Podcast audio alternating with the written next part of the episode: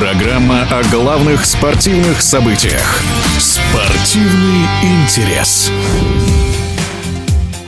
Тренерский штаб сборной России по футболу представил итоговый список игроков для участия в ноябрьских матчах отборочного турнира к чемпионату мира. Всего на решающие игры вызваны 29 футболистов. Ставку планируют делать на уже опытных бойцов, но есть и дебютанты, которые вовсе впервые получили приглашение в главную команду страны. Впрочем, возраст далеко не главное. В этом уверен бывший игрок московского «Спартака» и сборной России Денис Бояринцев. Мое мнение, в сборной не слишком видна разница в уровне между молодыми и возрастными футболистами. И в первую очередь, я думаю, что Карпин прав, выбор в сторону молодых футболистов понятен. Я думаю, что они легче обучаемы, и думаю, что их не будет сложно переучивать, и они более амбициозные. Э, в перспективе они должны сделать как бы, ну, больше полезного в сборной. Ну и, конечно, правильные опытные игроки тоже нужны в данной части турнира. Ну и в целом, конечно, я не вижу проблем доверять молодым футболистам в решающих матчах.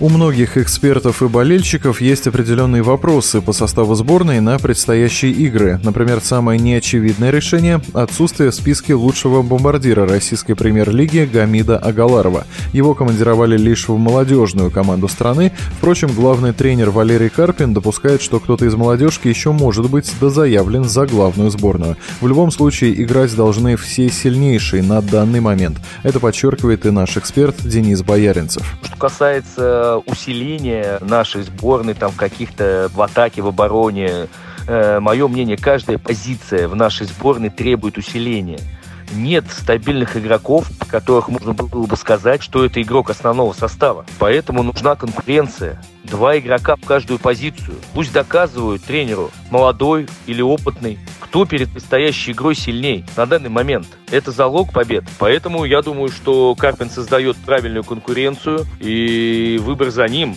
кто соответствует его требованиям и кто лучше готов – те и будут играть. Еще раз говорю, только так мы будем побеждать в решающих матчах, если будет играть сильнейший.